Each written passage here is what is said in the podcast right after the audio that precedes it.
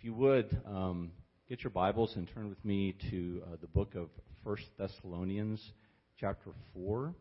Um, if you are using one of the Bibles uh, that's in front of you there, that's on page 574. First Thessalonians 4, verses 1 through 8. Finally, then, brothers, we ask and urge you in the Lord Jesus that as you receive from us how you ought to walk and to please God, just as you are doing, that you do so more and more. For you know what instructions we gave you through the Lord Jesus. For this is the will of God, your sanctification, that you abstain from sexual immorality, that each one of you know how to control his own body in holiness and honor not in the passion of lust like the Gentiles who do not know God. That no one transgress and wrong his brother in this matter, because the Lord is an avenger in all these things, as we told you beforehand and solemnly warned you. For God has not called us for impurity, but in holiness. Therefore, whoever disregards this disregards not man but God, who gives his Holy Spirit to you. This is the word of the Lord. Heavenly Father, we uh, stand before you humbled by your word.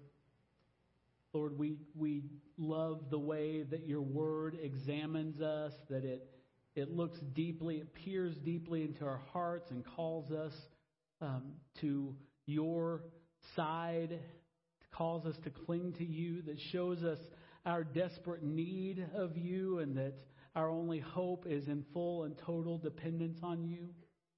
Lord, as we consider your words today, I pray that we, your people, we, your church, those who are followers of Jesus Christ, would be called and that we would hear your voice calling us to cling to holiness, Lord God. Lord, your word says in the book of Hebrews, without holiness, no man, no woman shall see the Lord.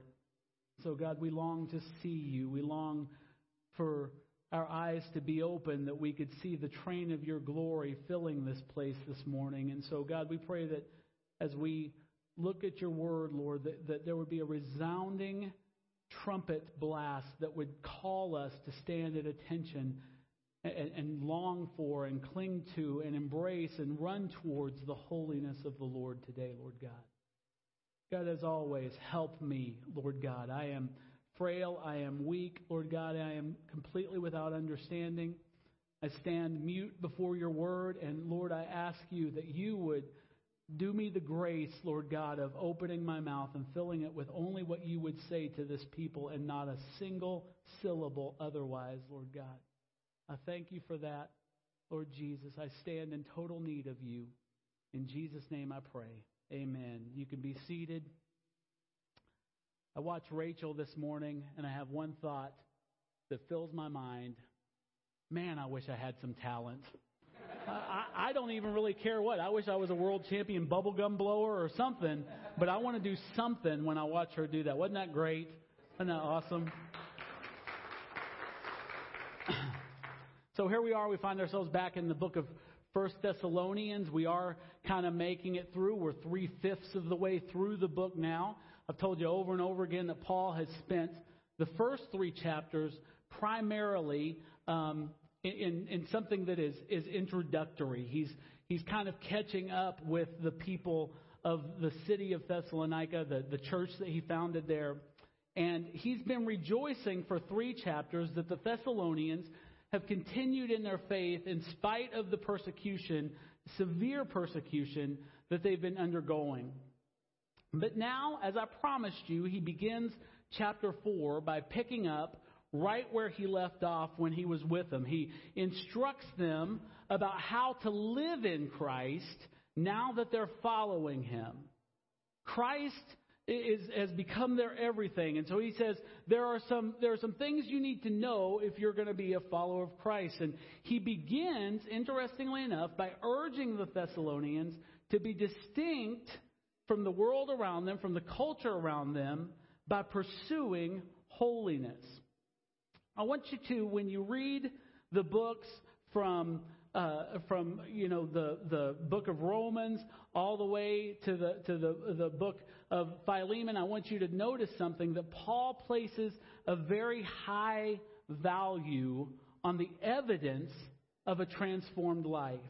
He, he doesn't emphasize merely believing a set of facts about Jesus Christ and his work on the cross, about his resurrection, although that's very important. But rather, Paul is always, through all of his writings, he's adamant that our belief, that if we say we believe that set of facts, it absolutely must impact the way that we live our lives day to day. You can see it right here in this passage that Paul read for us. You can see it in the way that he refers to Jesus Christ in, in, this passage. He doesn't simply call him Jesus, or he doesn't refer to him as our Savior, Jesus. He, he says this. He says, he, he says, we ask and we urge you in the Lord Jesus. And after that, when he, he, he says uh, what they were, the instructions that they gave them when they were there, he says that they gave them that instruction through the Lord Jesus. Now, Lord in the Greek is an interesting word. It's, it's kurios. And kurios is a word that literally means master. And though this is kind of offensive to our modern day 21st century sensitivities, the word literally means slave master.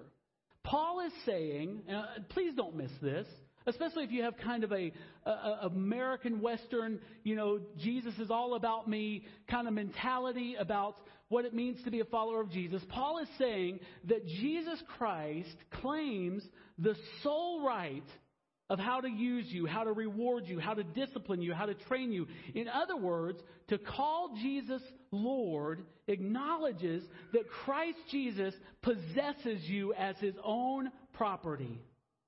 Literally, his slave. In fact, over and over in the Bible, Paul refers to himself as the slave of Christ.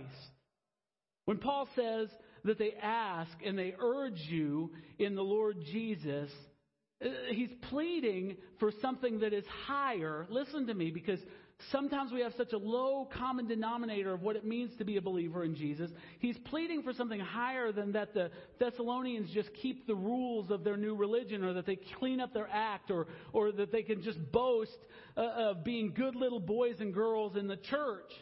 He's pointing to Jesus and he's reminding them that Jesus died not just to forgive them, not just to save them, but to purchase them. He's saying Jesus died to redeem you, to own you. He didn't just say that Jesus died to forgive, uh, you know, their old corrupted life so they could live however they please. He means that Jesus ought to get what Jesus paid for. Furthermore, when he says he gave them instruction through the Lord Jesus, he's saying that by speaking to them in the authority that Jesus has granted him as an apostle, he is speaking with the voice of Jesus himself. Don't miss that fact. When he's saying, We gave you instruction through the Lord Jesus, he was saying it was though Jesus were speaking to them directly. Now, this is important. Last week on Twitter, a well known Bible teacher stirred up some controversy. It happens way too often.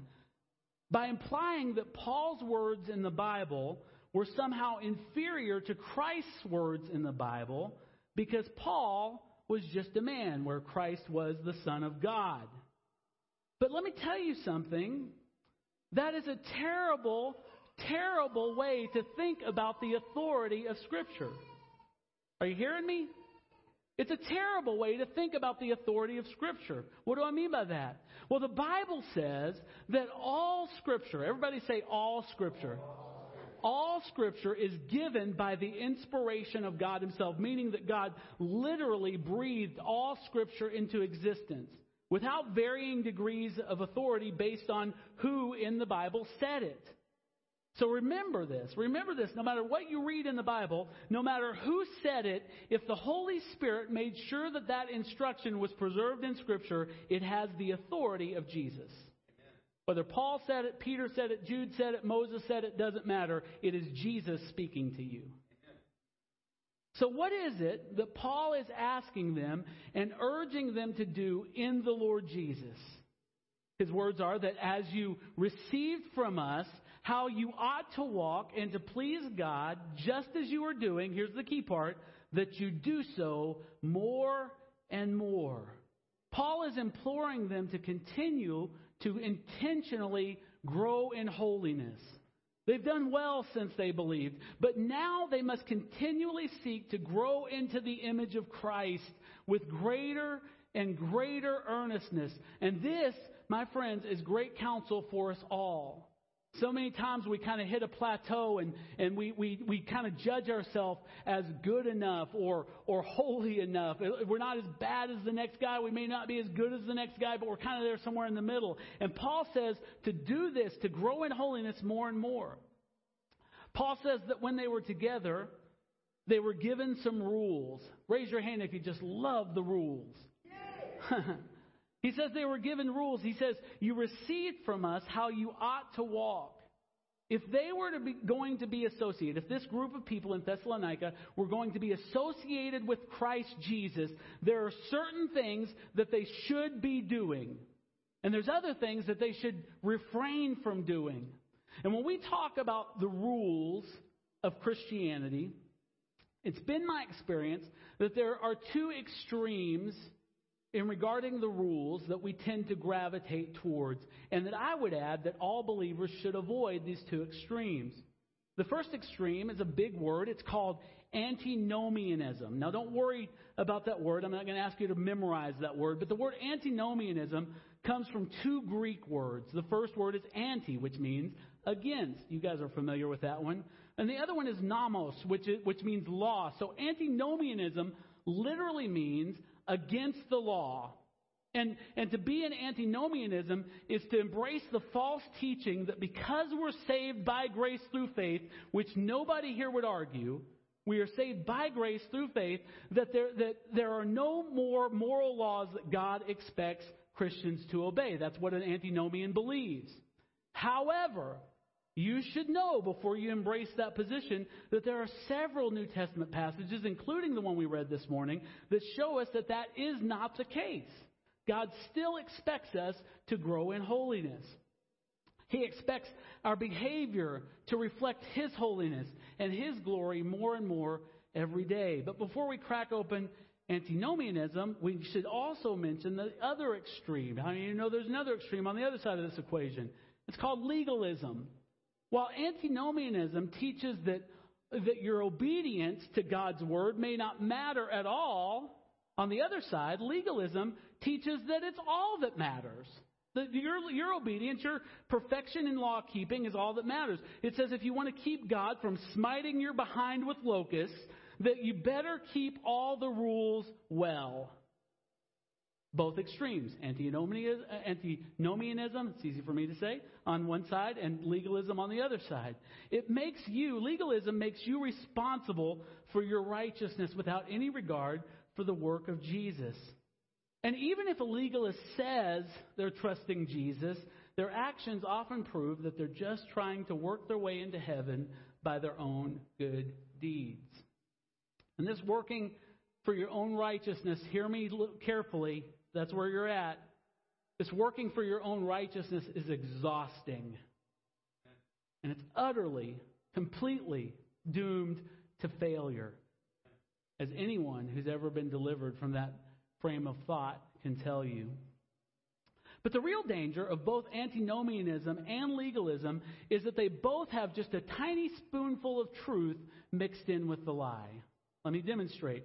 Legalism sounds true because God does demand perfection. He says in the scriptures, be perfect as your heavenly Father is perfect. He also commands us in both the Old and New Testament to be holy as He is holy. So you, you look at legalism, you say, well, I better keep the rules because of those demands for perfection and the command to be holy. But legalism fails in that it fails to recognize the only source of the perfection that God demands from us is never found in us. The, the, the perfection that God from his throne is demanding that you produce is not produced in you. Never comes from you. We're incapable of that standard. I pray with all of my heart that if you have not figured out that you are incapable of that standard, I pray this is the, your day that you find that out. Jesus and Jesus Christ alone is the fountain of our perfection. He's the one who gives it to us. He's the one who applies it to us. He's the one that makes it real for us. 2 Corinthians 5:21, probably my favorite verse in all of scripture, says for our sake he made him to be sin. God made Jesus to be sin who knew no sin, so that in him, and I would add only in him, you and I might become the righteousness of God. He is the fountain of our perfection. On the flip side, antinomians rightly believe that the work of Jesus has, has delivered us rather from both the burden and the curse of the law which the scripture actually states. But what they don't understand is that God, in delivering us from the burden and the curse of the law, has never, anywhere in, in, the Bible, ever lowered his standards because of the cross. He's never lowered his standards. All he's done through the cross is fulfill the obligation that you and I had towards the law. And once again, the source of that fulfillment was not in us, it was in Jesus.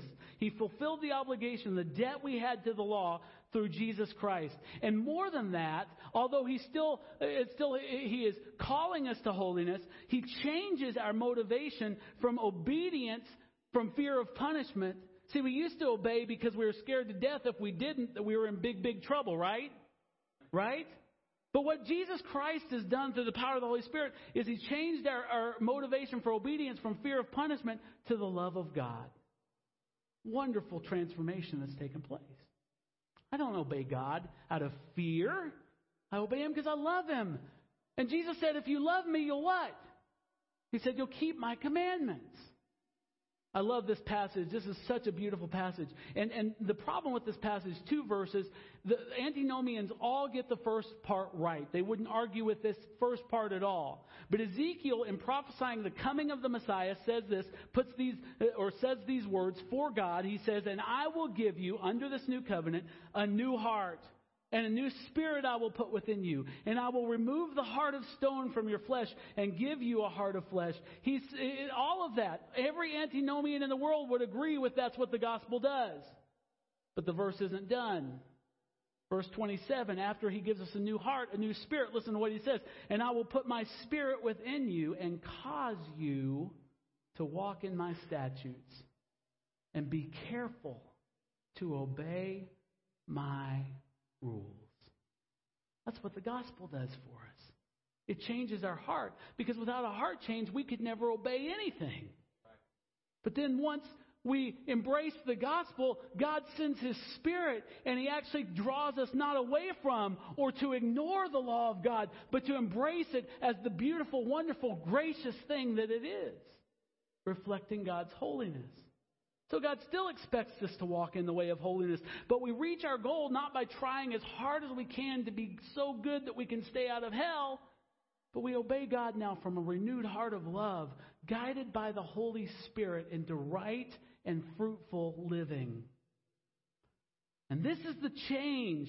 This is what Paul is saying to the Thessalonians. This is the change that the gospel and only the gospel brings about. It's what Paul's talking about when he says that he not only told them how they ought to walk, if he'd stopped there, he wouldn't have done them any favors. Because when he told them how to walk, guess what? The Old Testament does the same thing. Genesis, Exodus, uh, Leviticus, Numbers, Deuteronomy, all of those will tell them how to walk. That's the easy part.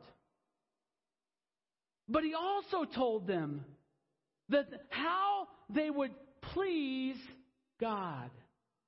See what happened? Their motivation changed. It's not uh, these uh, Deuteronomy 28. These these curses will come on anyone who disobeys. That's not the point. The point is we have been redeemed by God, and so now my heart is to please God. And he says, I'm going to show you how to do this, Paul says. As believers, we're motivated by our great love for Jesus and our gratitude for the mercy that he's poured out so liberally on us that we live in a way pleasing to God. We are not any longer avoiding punishment. If you are a Christian and you are, have, a, have a, a, a punishment mentality and everything you're doing is to avoid God's punishment, you have not gotten the gospel yet. Punishment was taken care of for you if you are a believer on the cross of Jesus. It was placed on Jesus. All the punishment for all the sin in the world was placed on Jesus. There's nothing left for you.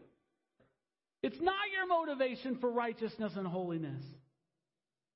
But what we're doing now is we are pursuing the one we love.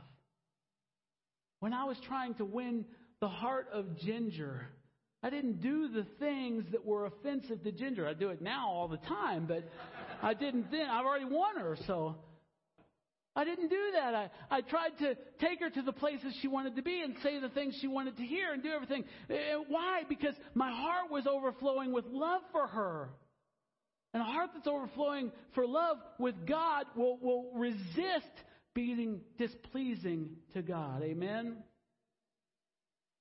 I love this quote from Paul Washer. A friend of mine gave it to me this week. He says, A lot of people think that Christianity is doing all the righteous things you hate and avoiding all the wicked things you love in order to go to heaven. And Paul says, No, that's a lost man with religion. A Christian is a person whose heart has been changed. They have new affections. God changes what you love and He changes what you hate. We are not suffering the loss in Jesus. We're not suffering the loss of all the fun things we used to get to do as sinners.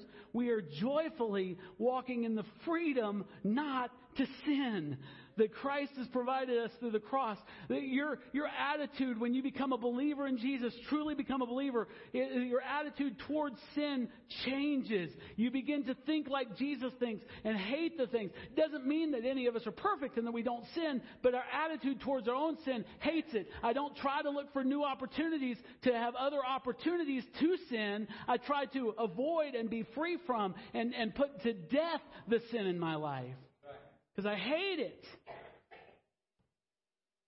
And so we we we do this. We we do the, the the we walk in this freedom not to sin that Christ provided through His cross, and we do it with the power that the Holy Spirit supplies to us daily. And even more, we do it joyfully out of an ever deepening well of love for our Savior. Paul deals a devastating blow especially to the mis- misinterpretations of the antinomian when he says this For this is the will of God, your sanctification. What is Jesus all about in saving you? He's all about making you sanctified. That's what his goal is. He's making you more like Jesus. The Greek word that's used for sanctification is found only 10 times in the Bible. And it's interesting because it's translated with two different English words, five once and five the other time. Five times it's, it's translated as sanctification, like here, and then five times it's translated as holiness. What can we deduce by that? That the will of God for you is to make you holy, which is what, what the, the word sanctification means.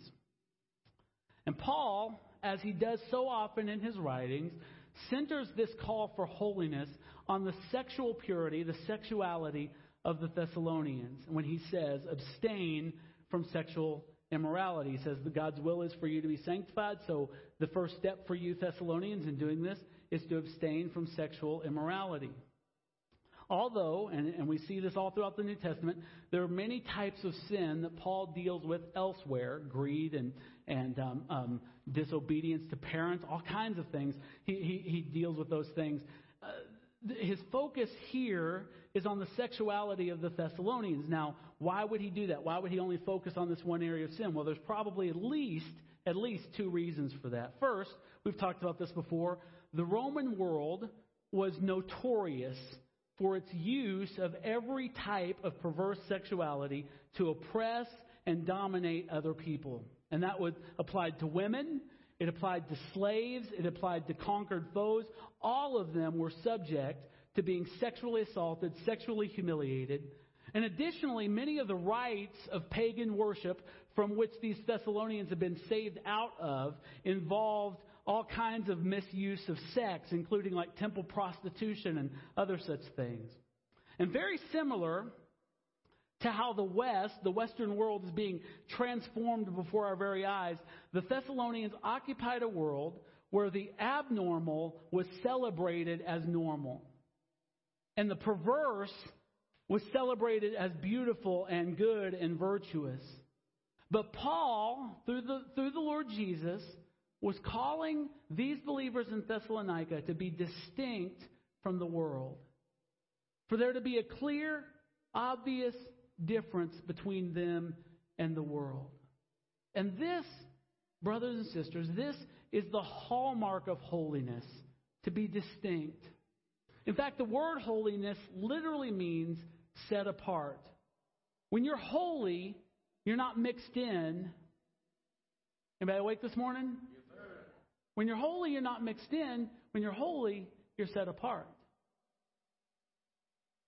Second, Paul, more than just the, the culture of ancient Rome, Paul understood that the, the, this fact, and please hear me, no matter what you think of yourself and your own morality, listen to me. Paul understood the fact that since we are all sexual beings, every one of us, and we are all sinners, that there's a collision that inevitably happens.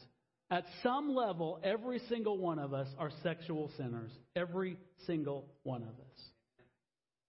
Neither modern people nor ancient people have any claim to moral superiority in this area of our lives. None of us do. And the spectrum I, I recognize is vast, but we are all sexually broken in one way or another, no matter how moral you may appear. And this applies to the single person who has this unhealthy obsession with sex, to the married person that has absolutely no interest in sex, to the one drawn into various perversions, all of us have much baggage from which we need to be redeemed. So, Paul gives us several reasons to walk in holiness in the area of our sexuality. First, he says that each one of you know how to control his own body in holiness and honor, not in the passion of lust like the Gentiles who do not know God. In Galatians chapter 5, verse 23, Paul lists self control as a fruit of the Holy Spirit's presence and work in someone's life. And he says here that the operation of that fruit, when we are walking in the fruit of self control, he's saying that it results in increased holiness in our lives and honor toward the Lord that we love. But here he also contrasts the Spirit's fruit of self control with the out of control sexuality of the Gentiles, who have absolutely no relationship to God. Once again, as I said earlier, he's saying that Christianity should absolutely make us different from, though not superior to. See, what, what people hate about Christians oftentimes is that when God is drawing them into holiness and they have a conviction for holiness, then they begin to look down their nose at everyone else who isn't there yet. Listen, you're only one of the drowning guys that is already in the lifeboat. That's all you are. You were drowning too. So quit quit thinking that you're some special person because you made it into the lifeboat and throw out the stinking life preserver to someone else. Get them in the boat with you. Don't look down your nose. So, Christianity should make us absolutely different from, although not superior to those who are perishing in the world. And the difference is stark. The difference between us and those who are perishing in the world should be as different as a dead, rotting corpse is from a living, breathing person. It should be that distinct. No one comes up on a half decomposed body and says, Yeah, I'm pretty much like that. No one does that. There's a clear difference between that which is dead and that which is alive. And that should be the difference between those who are following Jesus Christ. If people are looking at your Christianity and you look dead, and you look rotten, and you look like you're just stinking just as bad as those who are dying in the world, you ought to really question your Christianity. You really ought to. I'm not saying that to judge you. I'm saying that to plead with you to come and repent and let Jesus draw you into his holiness. What is it about you and I this morning This is a question. I don't have an answer for it. What is it about you? And I'm talking about in the practical aspects of your life that makes us really different from the world. If someone not yourself, because we have a way of deceiving ourselves, were to look at you and you were to have someone that you could ask honestly and say, How am I different from the world? And they had the guts to be honest with you, what would they point out? Would they point out anything? Is the way that we act or the things that we value, are those things any different at all from the world? If not, as I said earlier, please hear me as a warning. It, it may be an indication that you do not belong to Christ at all.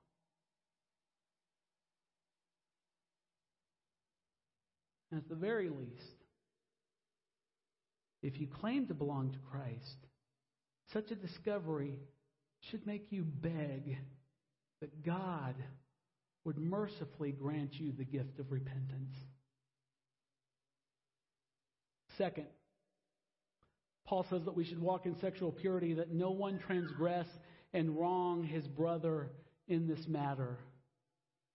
Paul appeals to this fact that our unredeemed sexuality, and you may have never considered this, is actually a crime against our brothers and sisters in this family we call the body of Christ.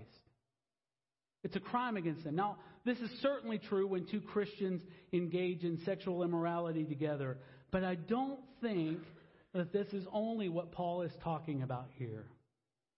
Let me illustrate.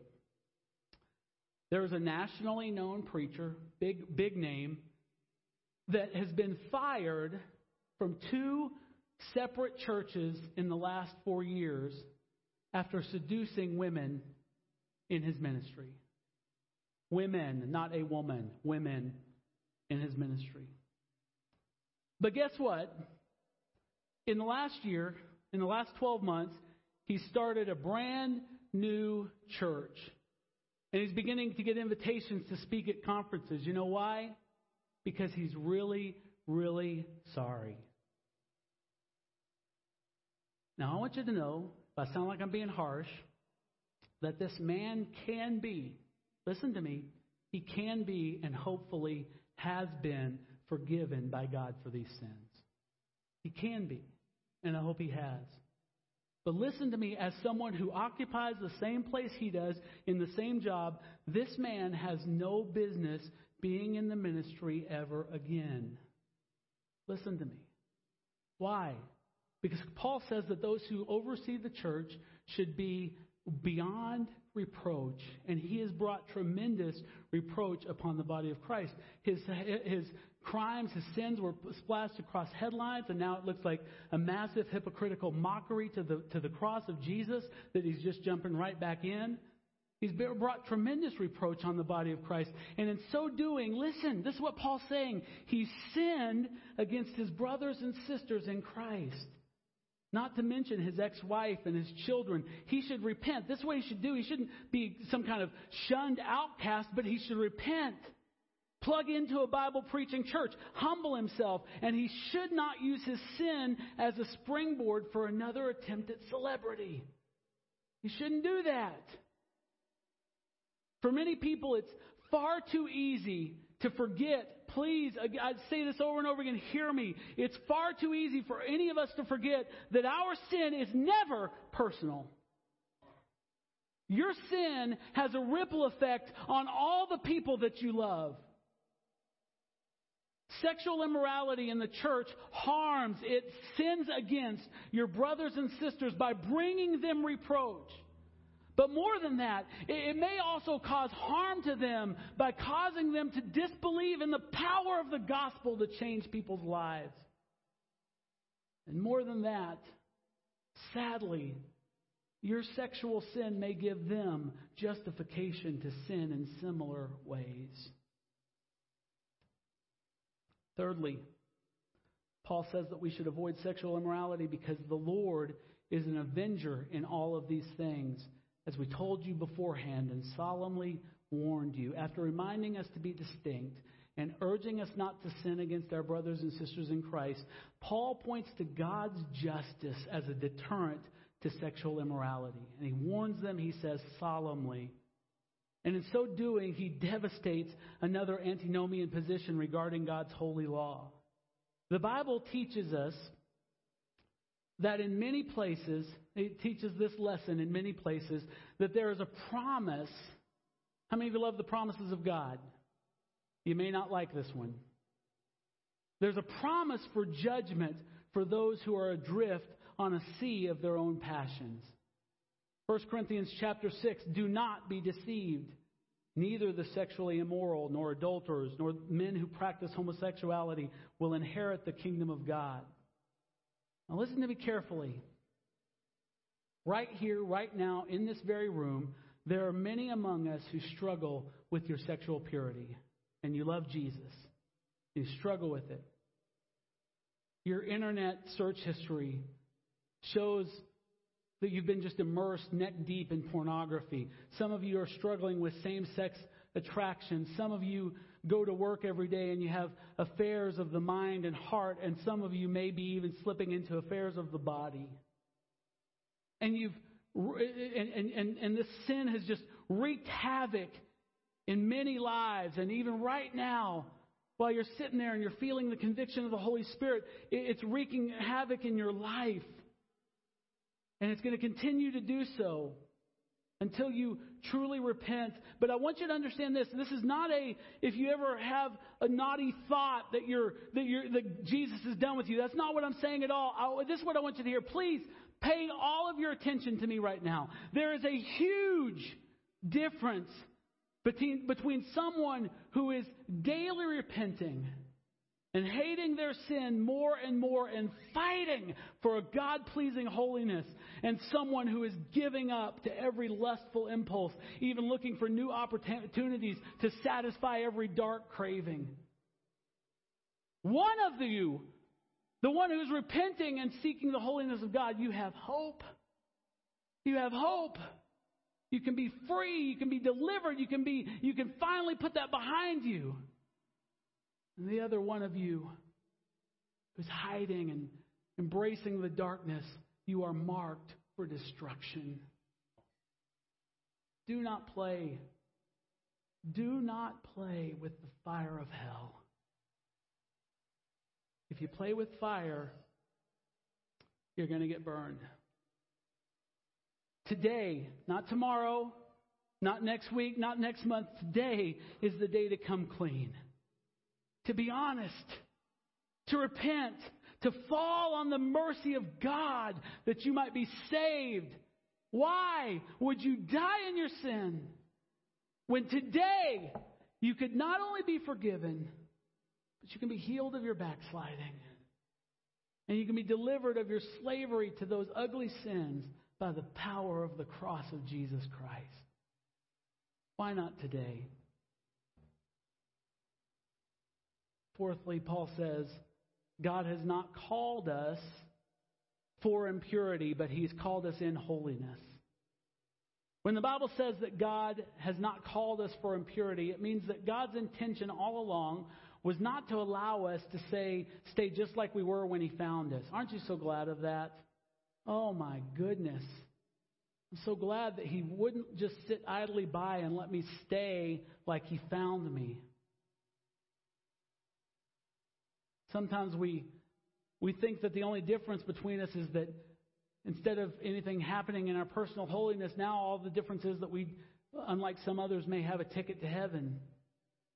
But rather, instead of just God handing us a ticket to heaven and ignoring what's hidden deep in our life, now He makes us into a holy living reflection.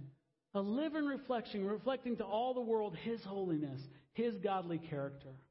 But I want you to notice, can we get that last verse up on the screen just one more time? I want you to notice a little wordplay here. Yeah, now watch this. Look at this verse and notice a little wordplay here. Had you or I written this verse, look at what it says. It would have said, For God has not called us for impurity, but for holiness. But it doesn't say that. It says, God has not called us for impurity, but in holiness. What do you think that's all about?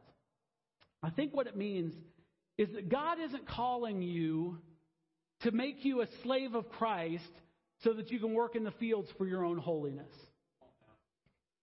Help me out. It means that God hasn't called us to work hard, sweating bullets to try and be something that He can appreciate, that He can claim, or that He died so we can keep working hard to somehow, someday, hopefully, fingers crossed, become holy. What it's saying is, please, oh, hear this is so beautiful. He's saying that He's called us in holiness. It was whose holiness? It was His holiness, and He called us into it. It means that we're invited to enter into His perfect holiness, not building our own faulty version of it, but called into His holiness. And this only happens by faith and surrendering to the very available power of the Holy Spirit that He's bestowed on us freely to see it through. It's in holiness. You're not called for holiness. You're not God to called so God could say, "Well, let's see if He can make anything of this walk." if she can finally get her act together. No. He called you to the holiness he already has. And all you got to do is walk into it. Paul ends this passage by saying these words Therefore, whoever disregards this call for holy living disregards not man, but God, who gives his Holy Spirit to you. See, the antinomian who says that we don't need to worry about God's holy requirements anymore, he's not thumbing his nose at a religious establishment or at the demand of some clergyman, but that man is thumbing his nose at God himself. The legalist who says, I must be holy and I will do it on my own, is not impressing God with his sacrifice of blood, sweat, and tears. Oh no. He's defying the God that offers to free, him, to free him by his grace to do what he would never be able to do otherwise. Both of them, antinomian, legalist, both of them are disregarding the God who gives his Holy Spirit to you. He is the, the Spirit who convicts the antinomian's heart of the sin that he so readily ignores. He's the Spirit who empowers the legalist to give up on his own efforts and trust that it's God who is working in him both to will and to do his good pleasure. We need the Holy Spirit. We need the Holy Spirit. Morning, can I just ask you? I don't do this very often. This isn't kind of our, I know we have a lot of guests here today, and this isn't my normal song and dance. Um, but I do want to ask you this morning if you would just bow your heads and close your eyes for me. Just everybody, would you just do me the favor of no one looking around? I want to respect everybody's privacy here, so just please keep your heads bowed and your eyes closed.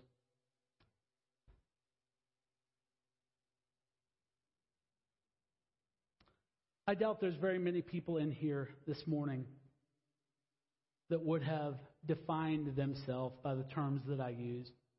No one came in here with a heart full of conviction needing to repent because you determined that you were an antinomian.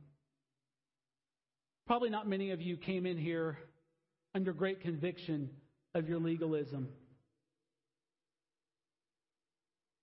But as the word has been preached to you, I'm trusting that the Holy Spirit is encountering you and that He is convicting you and that He is, with His gentle, sweet way, not condemning you, but calling you into His holiness. There are many of you in this room right now who have habits that before this moment, your goal was just to keep the habit hidden. Your desperate hope was that you can just keep your wife from looking at the search history, get it erased fast enough. Some of you that hope that your your boss never finds out about how much time you spend in a bottle. Others of you that have wondered, you know, how you could get ahead and, and make a name for yourself. Some of you have a heart filled with revenge against someone who's hurt you. And this is the morning. This is the morning the Bible has this wonderful passage in it. It says, Today is the day of salvation. Tomorrow's decisions never get made. Have you discovered that? Never happens. Today is the day of salvation. So I want to ask you boldly. No one is looking around. I'm the only one. I'm watching right now. I'll call you out if you're looking around. But I want to ask you this morning you can be honest enough to say, hey, you were preaching this morning, Marc, and the Holy Spirit just nailed me between the eyes. I'm playing games.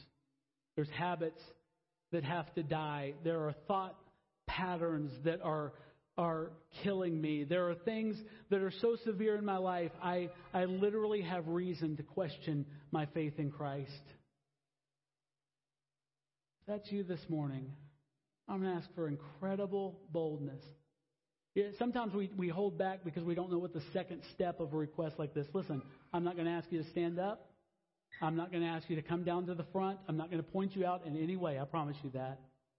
But with those conditions, if you can say, hey, I got to be honest with you, things are not all right, would you just lift up your hand as high as you can and let me see it this morning? Come on. Have the courage. Come on. I just, I don't want to prompt you or manipulate you, but I don't believe you. Raise your hand if, if you're in that category. Give you just a second or two more.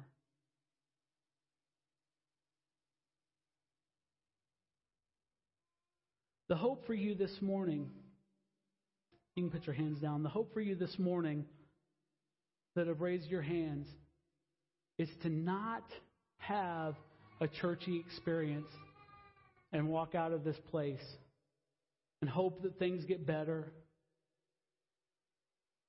The hope for you is not to try harder to not screw up the way you've been screwing up. The hope for you this morning is to run at a full sprint into the arms of the Lord Jesus. And to say, Lord Jesus, I put my hope and my trust in you. Lord Jesus, there's no secret. Let me tell you this. I keep mentioning internet search histories. Let me tell you something. You can delete them all day long, and Jesus Christ knows exactly what's on them. So the hope isn't just to try harder. You won't. You've proven, you know, the, de- the definition of the old definition of insanity, doing the same thing over and over and trying a different result. So what you've got to do is you've got to run to the arms of Jesus. And that starts, it doesn't finish, but it starts right here with a prayer to say, God, I need to be totally dependent on you. That means a few things. You can't hide from His Word. You can't hide from prayer. You can't hide from confession and repentance. Confession and repentance go hand in hand. I mention confession because some of you desperately need to find someone you trust and, and let me just tell you, I don't know if you trust me or not, but I would love to talk to any one of you and get honest about what's going on. The Lord never delivered me from the things that I struggled with for years until I started talking about them. You need to do that. It's going to take guts. It's going to take guts. And I want to call you to that this morning. Because I'm telling you, that last verse is so powerful. The Holy Spirit is not asking you to white knuckle this thing, like I always say. God has given you the Holy Spirit who will empower you for holiness as you depend on Jesus Christ for your salvation. Some of you here need to need to really just make a rededication of your life or consider the fact that you need to make a real first sincere dedication to Christ and say, Lord Jesus, I place my trust in you. I've been depending on myself, and look what it got me. I'm placing my trust in you to be my Savior, to be my Lord. And if you do that, please promise me this. I won't, I won't put you on the Facebook page or call you out in the service, but I want to know because I want to celebrate with you and try to help you to make it this time. If you make a rededication to the Lord or commit your heart to Him for the first time, please let me know. And I would love for you to become a part of, uh, of a community that can help you to, to succeed and to make it. So I want to pray for you, and while I'm doing that, I'm going to ask our communion workers to come and prepare the tables. But I'm going to pray for you real quick. Lord Jesus, I thank you for the response in the hearts of the people that raise their hands, Lord. I thank you for the hope of repentance. Lord, there's no hope in the works of my own righteousness. There's no hope in me avoiding the perfect law of God. But Lord, I call, I, I just ask you, Lord God, to call us to real repentance. The Bible teaches that repentance is a gift that is granted by you. It's not something we decide to do, it's a gift. And so, Lord, by your grace, by your spirit, by your mercy, will you just pour out the gift of repentance on all of us this morning, Lord God? Make us able to do what we've tried to do so often and haven't been able to do. Make us able by your Spirit to repent and to come before you and let you reign as Lord supreme in our hearts, to be the master, to be the one who owns us, who possesses us, and who can, who can uh, set us in any course that you so desire. Be that kind of God to us this morning, Lord God. God, I pray that you would just also bring the gift of courage for those of, uh, of uh, uh, these here that are hearing me now, Lord, that need to make a decision to really follow you, Lord God. And not play games with you anymore, not try to rest in some religious identity that they've maybe had since a child, but really to become an obedient follower of Christ, to forsake everything and follow you and take up their cross. God, will you help them to make that decision this morning, God? God, for all of us, God, I pray that you would send a third gift, that you would send the gift of great conviction. That this week, Lord God, that it would be a it would be a hard condemnation, but it would be a sweet conviction that draws us into your holiness, Lord God, that we might reflect your beauty to this world. God, will you just open up that way, Lord God? When we're watching what we shouldn't watch, when we're talking like we shouldn't talk, when we're thinking like we shouldn't think, Lord God, will you just convict us and call us to call on your power and walk in daily humility and repentance, Lord God? That's all of us. Me, everyone else in the room, all of us, Lord God. Let us live that way. We depend on you. We cling to you raise up your church, reap a harvest for your great name. In Jesus' name we pray. Amen. Would you stand with me? I usually have a lot to say to you before we come to the table of the Lord, and I don't this morning. Except as we celebrate the brokenness of the body of the Lord Jesus Christ and the spilling of his blood that bought us, that purchased us, that bought us redemption, I want you to remember that. This is not, as I've said so often, a holy snack. This is not some uh, church routine that we go through. This is your opportunity to remember to whom you belong and what the price of that redemption was. It was a beating, it was a crowning with thorns. It was the piercing of his precious hands and feet with nails. Was a spear thrust in his side. And all of that so you wouldn't have to live the way you've been living. He did it to set you free. And today, if you believe that, chains will break. Shackles will fall off if you believe that. So I want to invite you this morning to the table of the Lord. If you're not yet a Christian, will you at the very least come talk to me before you partake of these elements? We, we don't want to restrict anybody, but I'm telling you, this is just a, a novel routine if you're not a believer in the Lord Jesus. It means nothing. It means nothing. So let's talk. Let's talk before you do that. Paul says, For I received from the Lord what I also delivered to you, that the Lord Jesus, on the night when he was betrayed, took bread. And when he had given thanks, he broke it. And he said, This is my body, which is for you. It's for your lust, it's for your anger, it's for your greed and self indulgence. This body is broken, so you don't have to be. This one's broken. You can be whole.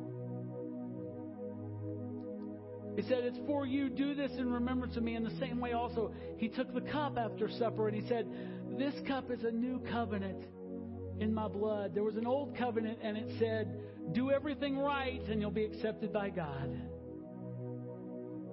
And Jesus said, I'm writing you a new covenant in the ink of my blood that says, I did everything right. I did everything right. And if you want my righteousness, it's yours for the asking. New covenant in my blood. He said, Do this as often as you drink it in remembrance of me. For as often as you eat this bread and drink this cup, you proclaim the Lord's death until he comes. Sweet Jesus, will you just bless our remembrance of you today? Will you call us sinners to repentance? Call us to lay down all of our iniquity, all of our wickedness at the foot of your cross and know that it is a, a, a the, the staining blood of Jesus that makes us absolutely clean. And we thank you for that. In Jesus' name we pray. Amen. You're welcome to come to the table.